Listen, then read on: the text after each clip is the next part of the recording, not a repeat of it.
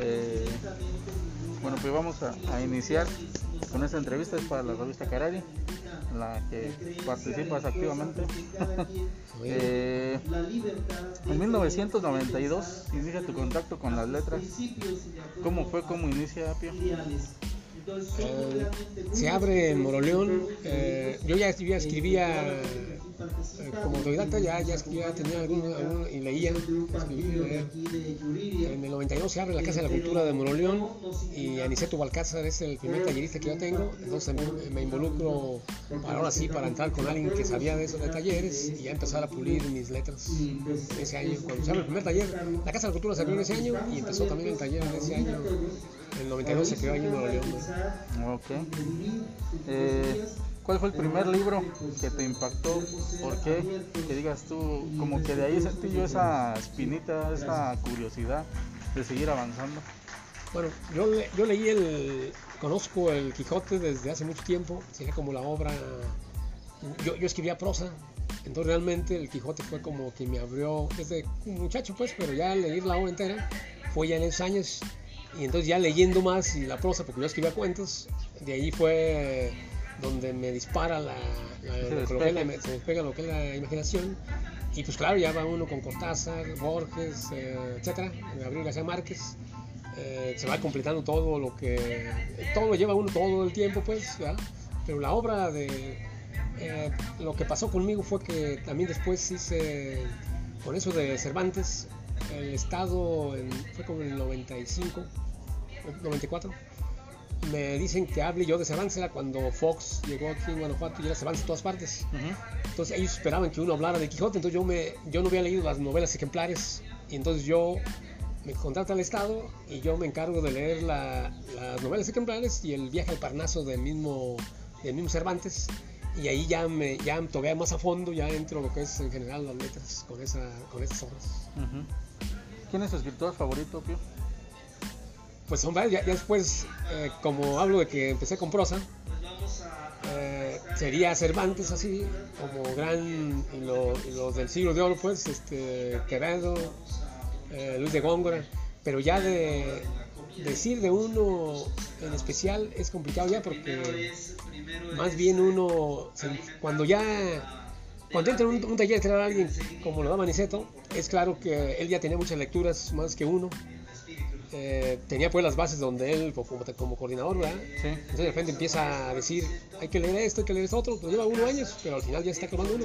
Y más la poesía, que en sí yo diría que como poesía, este, como poesía, los maestros que me impactan va a ser este Borges, que sea alguien que, que sí me dio un gran impacto como para empezar a escribir poesía y decir a ver qué tal me sale a mí.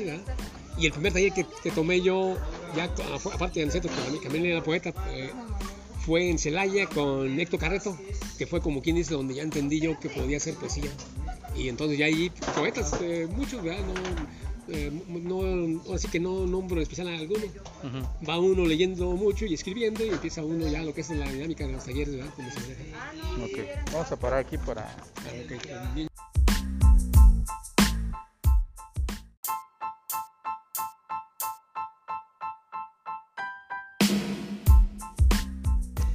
Listo. Eh, sí, sí, alcanza a agarrar ahí. Eh, ¿Tienes algún ritual o manía para la hora de escribir, de leer, tío? Eh, como soy autodidacta, eh, bueno, claro, estudié la secundaria y algo de prepa, pero no la terminé. Los autodidactas normalmente no juntamos libros y un libro nos lleva a otro. Y al final nos lleva a otro y lee uno así como al azar, pero, pero de repente empieza. eh, Eso de al azar es una manera de decir. los libros nos van llevando a otros y de ahí de todas maneras también sale la inspiración. No, el ritual es leer y esperar a que en un momento dado se escriba uno y a ver si fluye. Si fluye, uno sigue escribiendo y si no, pues eh, se pausa uno allí. Eh, a veces pasa que se levanta uno en la madrugada porque de eso mismo que está uno escribiendo, en la madrugada se, algo se dispara y se levanta uno porque si no se olvida, ya sabiendo que cuando es, se levanta uno y ya hace uno sus anotaciones. Ese es, el ritual es- sería como una manera de, de estar escribiendo y esperar el momento de la inspiración de todas maneras, pero hay que estar escribiendo para que lo agarre una inspiración. No, no uno decir que todo es inspiración, hay que ponerse a escribir. ¿verdad? Sí. Eh, ¿Algún sitio o momento preferido para hacerlo? La otra vez me comentabas que a veces cuando te vienes aquí muy temprano, te Ah, pones bueno, acá. eh, ya. Bueno, Yuri es un buen lugar para inspirarse. ¿no? Aquí diría yo que en comparación de allá, yo vivo en el centro. Yuri aquí llega uno al centro y llega uno a unos grandes pasos. Es una manera muy buena de inspirarse y ver el, el- y empezar a hablar del convento, que sería como esa manera de cuando uno empieza a, imaginar que uno pudo haber estado allí como monje o, o como con todo eso empieza a crear uno mucha imaginación. Sí, Se puede crear eso, o los, el mismo, la naturaleza, ¿verdad? Y ya no sería cuando viene uno aquí al muelle, que está uno aquí en el parque o está uno allá en el agua y empieza uno, como la otra vez que pasó el miércoles pasado, vemos una garza que, que iba en la barca de... Estaba en, en delirios, ¿verdad? Entonces ya quedó la imagen y acá empezamos a hacer haikus porque era la imagen, a ver, hagan haikus de esa barca donde va la, la garza. sí, Como haikus rápido, pero ya de alguna manera es para que la poesía surja, ¿verdad? sí, sí, claro. En la barca va la garza, ahí está, ya, ya de ahí salen muchas cosas más, depende de, la, de lo que cada quien traiga en ese De la momento, imagen. ¿verdad? De la imagen. Eh, ¿Qué escritor o libro eh, ha influido en tu trabajo como autor? Como autor serían, bueno, ya eh, aquí, se- aquí ya entra donde yo termino. Yo después de, yo tuve una beca en el 2002, 2000, 2001, 2002, es sobre el haiku. Entonces realmente puedo decir que ya la influencia de, de intención de hacer imágenes puras, lo que se llama poesía pura, que así se dice, como imágenes lo más fuerte que se puede, pues los japoneses, que vienen siendo Matsuba Cho y todos los eh, Masaoka Chiki, este, Yosa que son los grandes maestros de japoneses. Ajá. Entonces digamos que son los que me han los que han hecho que, que compacte yo más las imágenes porque el haiku da eso, una imagen muy fuerte y esas, esas mismas imágenes fuertes sirven para la poesía larga. Al final nomás la cosa es llevar el leitmotiv, ¿verdad? Sí, Todos los japoneses, por la concesión del lenguaje y el budismo zen, ahí sería como esa esencia de, de ya lo que es buscar la poesía pura. Entonces ya de alguna manera ese es, es donde, ahí como que dice, determinar es una manera de decir, es, es lo que hago yo con los- ahora con a quien comparto mi conocimiento, es ustedes comiencen con el haiku y a ver hasta dónde llegan después, porque es decir, compactar las imágenes, que es lo más complicado, pero de alguna manera ese es el camino que, que ca- cada quien recorre un camino determinado, ¿verdad? Uno Sí. termina, pero algunos empiezan allí y vamos a ver hasta dónde llegan, ¿verdad? sí, claro. Eh, publicas tu libro Lúmenes y, Reveren- y Reverencias. Reverberancias. Eh, 2005. En el Igual a- 2005. también los también. ajá, ¿qué nos puedes platicar de este libro, Pio? El- yo tenía, cuando gano la beca, en sí me, me iban a hacer un libro allá que no salió, que ese fue el- nada más, me- la beca la obtuve, pero, pero después cuando dijeron, después le vamos a decir para el libro, pues el, en el estado no, después ya no lo No editaron. se publicó. no se publicó, entonces yo ya me encargué de, de empezar a hacer mis libros, de empezar a juntar mis mejores haikus. Y no nomás haikus, eh, la ventaja de, de ya del poeta que ya tiene más experiencia es que no nomás trata de hacer haikus, es, es, es también hacer poemas breves, bueno, se junta una cosa con otra. Sí, Y, y entonces ya empiezo a hacer mis obras, no nomás haikus, poemas breves, todo lo que sea breve, pero empezar a, a ya compactar una obra y estar diciendo esto lo descarto y esto lo pongo, ¿verdad? ya una selección para la publicación, pues. Selección por publicación. Y en el caso del Lucernario, yo, el de, el, el de Lúmenes eh, se hace, me lo edita Editorial Página en León. Ujú. Ahí ellos no me, lo que yo edité, eso fue lo que me, lo que, lo que yo dije que editaran, eso, eso se iba a editar. Pero ya en el caso del Lucernario, el, el maestro que me, que la editorial que lo hizo es Editorial Praxis, el Lucernario. Ahí sí él, él es un, también un especialista en obra pequeña, que es, es un guatemalteco, él, él se llama Carlos Humberto López, Ajá. que maneja la editorial. Él aquí lleva muchos años, es, es catedrático de la UNAM. Entonces él tiene mucha experiencia en obra pequeña. Entonces allá con él, ahora sí fue decirle, a ver maestro, ¿cuáles son los que aguantan? Los que no me lo descarta. Entonces ahí es la obra esa. Ya es decir de alguien atrás de uno que ya la obra se refuerza mucho para cuando le dan a uno el editor.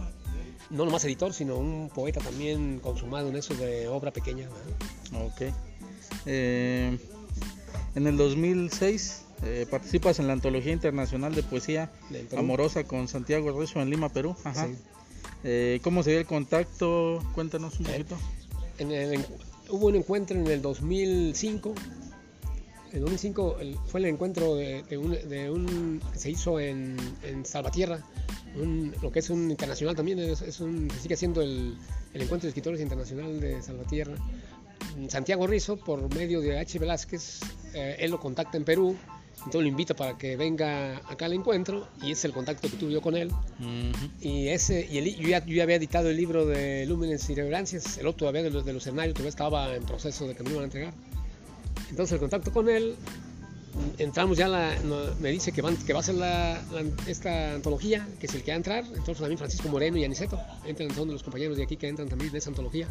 Entonces sí, entramos allí y yo también mi obra de Lúmenes le doy unos este, ejemplares para que lo presente allá en Perú y también se presentó en Perú la, este Lúmenes y Reverencias. Ese fue el contacto con Santiago Rizzo. Okay. ¿Desde qué fecha eres el tallerista del colectivo literario Yuriria? Desde el 2019. Hoy, hoy, en este, hoy en sí sale, hoy compartí la, la, fotografía donde convocamos para que fueran allí en el, en el artesanal. Comenzamos un día de hoy, hace en el 19 2019 se comenzó el taller allí en el, en el, centro, el, artesanal. centro artesanal Yurapúndaro. Empezamos ya, entonces ya son este, dos años, 19, 20, 21. Uh -huh. Bueno, empezando el 21 porque como es septiembre, realmente estamos como cubriendo los dos años pasaditos. Ok. Eh, Ahora nos reunimos aquí, ¿verdad? En, en el en parque, el parque. De, del muelle. Allí le puse yo en la foto esa que ahora ya se hacen las reuniones, ¿verdad? Ok. Eh, Mario Vargas Llosa en su libro Cartas a un joven novelista dice, la vocación literaria no es un pasatiempo, un deporte, un juego refinado que se practica en ratos de ocio, es una dedicación exclusiva y excluyente, una prioridad a la que nadie puede anteponerse, una servidumbre libremente elegida que hace de, eh, de sus dichosas víctimas unos esclavos. ¿Qué tanto se identifica Pío el lector, el escritor, el tallerista con esto? Bueno, pues el, ahí parece que dice que ese juego de refinado, pues sí es un juego refinado, lo que pasa es que el, cuando se hace una imagen muy profunda, realmente es una exquisitez, eh, la sensibilidad del lenguaje. Los grandes poetas, o diciendo Vargas Llosa que escriben prosa, de todas maneras los grandes escritores, ahí van a manejar lo que es la, la literatura, ¿verdad? No, no es prosa llana, es literatura. Entonces sí se maneja, se persigue la exquisitez. Es real que no puede ser nada más como como un pasatiempo. Como es... decir, soy escritor y ya, hay no. que meterlo. Bueno, el, el, el, en sí la, la, poesía es ver un atardecer. Si alguien no, no, escribe, pero en un atardecer se asombra de lo que pasa en el atardecer, con eso ya estamos hablando de poesía. La naturaleza tiene cosas poéticas, como ver un... Tiene que ver con la, la apreciación estética, pero ahí en este caso es ya el estudio, por eso entra en poesía o, las pinturas, pero la naturaleza nos da ejemplos de lo que es la poesía, también puede ser sin, la, la, la poesía no, aquí nosotros usamos palabras, pero la poesía en la naturaleza, cuando nos asombra un atardecer, un amanecer, o nos asombra la laguna, cuando estamos viendo el agua, todo eso que vemos en la naturaleza, eso ya es realmente sensibilidad, entonces se persigue la exquisitez, pero es real que no es un ocio, que es como un pasatiempo, tiene que ser algo, eh, la gente que quiera esto, tiene que ser alguien que es profesional en tomas de seguir haciéndolo porque no puede decir que lo hace por en, nada más cuando, cuando puede porque su trabajo le, no se lo permite. Tiene que estar dedicándole a escribir, leer y dándole y dándole. Si hay talento, eh, sí, sí es importante que el talento en un momento dado la inspiración se dé, pero es muy importante estar escribiendo para que, para que se refuerce la, la profesión de ser poeta uh -huh. por escritura. ¿verdad? Ya, si es, puede ser pintor o lo que sea, pues cada quien elige eso, ¿verdad? Pero es real que se, uh -huh. pero cada quien lo expresa, pero hay que estar allí al pie del cañón haciendo, insistiéndolo, ¿verdad? Porque el talento se tiene que desarrollar, no, no es algo que nomás estás esperando la inspiración, hay que estar este, haciendo un esfuerzo, ¿verdad? Sí, sí, sí. Eh, ¿Algún proyecto o publicación en puerta, Pío? Tengo una obra no editada que viví yo eh, ocho años en Colima, hice un libro de poesía en, allá que tengo, que no he editado, en sí ese ya es un libro entero que no lo, no, no, no le he podido editar, pero ya está hecho. Ajá. Sería como quien sea algo que ya tengo ahí. Todo lo demás sigue. Eh, podría hacer ediciones de haikus, pero llegó un momento dado que dije con dos libros hay. No sé si después se edita otro de tres, o acá que ya participo en el, de, en el trébol de siete hojas, bueno. O allá en Perú, en el pliego de, de peruano del haiku, uh -huh. que participo también en eso. Entonces, eh, esa obra está allí y vamos a ver más que se junta. Eh, hay, hay, más tiempo que vida en esto, hay que manejar que hay más tiempo que vida, no hay que llevar prisa para... Las obras deben ser bien, más vale un libro bien compactado que hacer tres o cuatro libros que nomás se dispersión de la obra. puro rastrojo. Puro rastrojo, hay que quitar el rastrojo y que, que a lo mejor, por, aunque se lleve uno mucho tiempo en hacer esa selección. ¿verdad? Sí. Eh, ya na, nada más por último, Pío. Eh, ¿De qué manera crees que las letras puedan ayudar a cambiar un poco la situación que se vive en los municipios, en el estado, en el ah, país? Decían, hay una frase de se dice que si un muchacho eh, compra guitarras no va a comprar drogas porque ama, la, ama las guitarras. Aquí sería, si ama las letras, va a comprar libros. Entonces, el arte es una manera, el, problema es el ocio, si la gente tiene mucho ocio y no sabe dónde ocupar, en un momento dado eso hace que la gente se arrastre a los vicios. Entonces el arte lo saca, la música, la poesía, todo esto, la escultura, realmente les crea una pasión por esto y lo saca de, de los entornos peligrosos de lo que estamos viendo en la sociedad, de cuando por ese problema del narcotráfico, que también son, la gente busca evasiones, el arte no es evasión, el arte es este, cuando se vuelve una pasión verdadera y se logra, ya no es evasión, es crecer como ser humano, es buscar vibraciones altas, ¿verdad? Entonces eh, ya es de alguna manera perseguir la virtud. El otro es los vicios. Creo que es muy importante lo del arte para, para... Es muy importante que en las escuelas se insista en que el arte, se, que es el gran problema que está pasando ahora, que, no, que el arte lo están eliminando de la, del temario, de las asignaturas, que se insista otra vez, porque la música, todo esto, talleres para que escriban, no nada más las clases de literatura, sino realmente que se involucren en las letras y que escriban desde muy niños. Hay, hay, hay haikus que pueden hacer los niños, el haiku lo pueden hacer los niños, la cosa es que los tienen que entrenar porque ellos no conocen. Entonces sí hay maneras, pero que no se quiten las asignaturas en las escuelas, eso es lo que estamos está luchando por hacer eso. Ajá. Pues ya, esa es la última, Pío.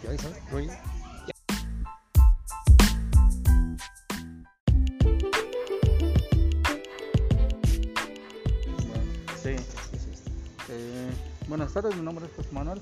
La entrevista es para la revista Carari, que la manejaban allá en Moroleón. Ahorita estamos apoyando en la, edición. De hecho, por ahí ya le había comentado Pío que le hiciera mención a usted para que también nos mande sus textos, publicarlos en, la revista. Es bimestral, el próximo número sale en noviembre. Eh, ¿Cuál es su nombre completo? José Francisco Moreno Manríquez. ¿Usa algún seudónimo como escritor? No. Eh, ¿En qué año y cómo empieza su contacto con las letras? Bueno, de hecho, toda la vida piensa uno un poquito diferente porque cada situación, cada, cada momento lo, como que lo repiensa uno un poquito más y a veces trata uno de, llegar un poco más allá de, lo que se puede ver a simple vista. Yo recuerdo que pues, los primeros acercamientos fueron, deben de haber sido como en el año 90 más o menos. En el 90, ahí con Pío, en el taller. ¿Inician con Aniceto? No, tuve un amigo que era director de un periódico local. Ajá. Y yo, como éramos amigos, este, una vez bromeé con él, le dije, oye, ¿cuándo vas a publicar lo que yo escribí? Yo no escribía nada. y él me dijo, cuando gustes. Y entonces, a la próxima semana me dijo, ¿dónde está lo que tú escribes?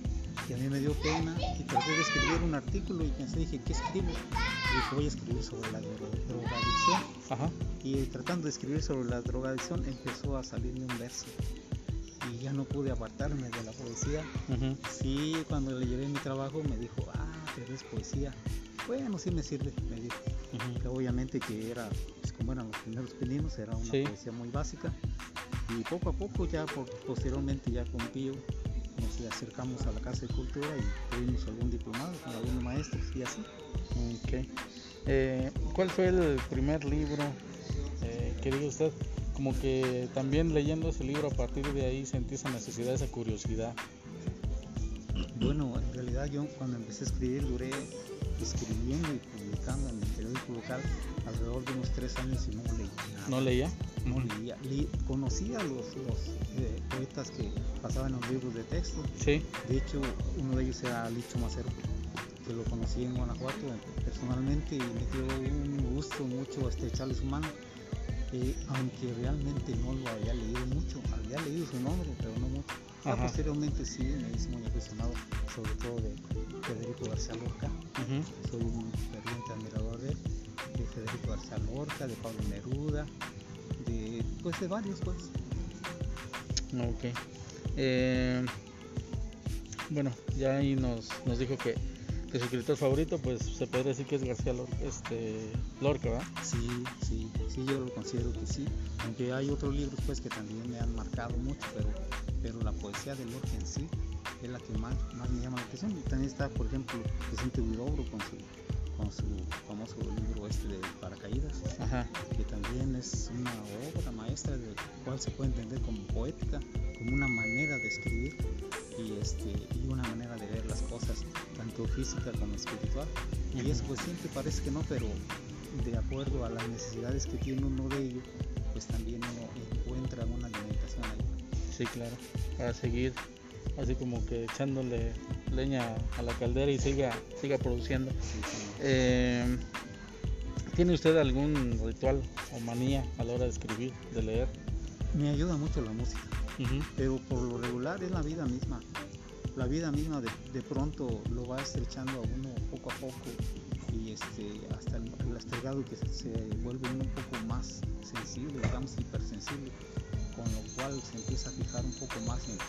A, mí me gusta ver la noche, a me gusta ver eh, los árboles en su sufrimiento, entenderlos, comprenderlos, a los animales, a la lluvia, a las mismas nubes, al universo entero.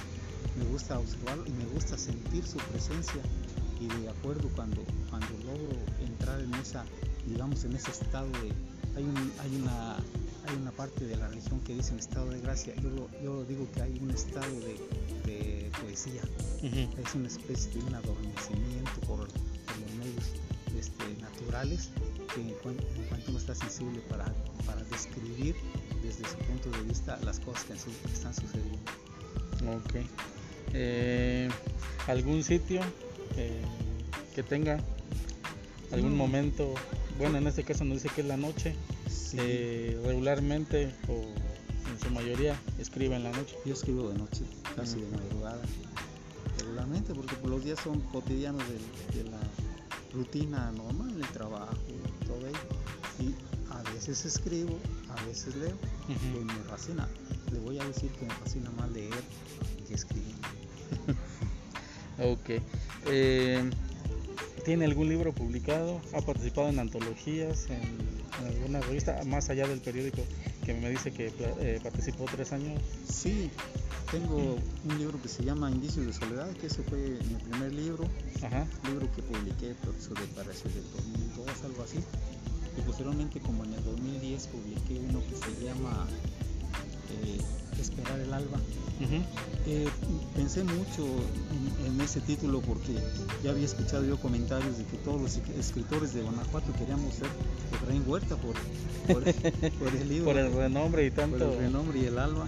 Pero era, mi punto de vista, a mí me parecía un libro como de alguien que está transcurriendo una noche, una noche tormentosa y la única esperanza que tiene es llegar al alma. Eh, Mario Vargas Llosa en su libro Cartas a un joven novelista dice, la vocación literaria no es un pasatiempo, un deporte, un juego refinado que se practica en los ratos de ocio. Es una dedicación exclusiva y excluyente, una prioridad a la que nada puede anteponerse, una servidumbre libremente elegida que hace a sus dichosas víctimas unos esclavos. ¿Qué tanto se identifica usted con, con esta cita? Bueno, en realidad no, no, no, me, no me identifico mucho con ella porque en realidad yo considero que la literatura, lo, que es el arte de la, de la palabra, tiene que ver más bien con la vida, con la existencia.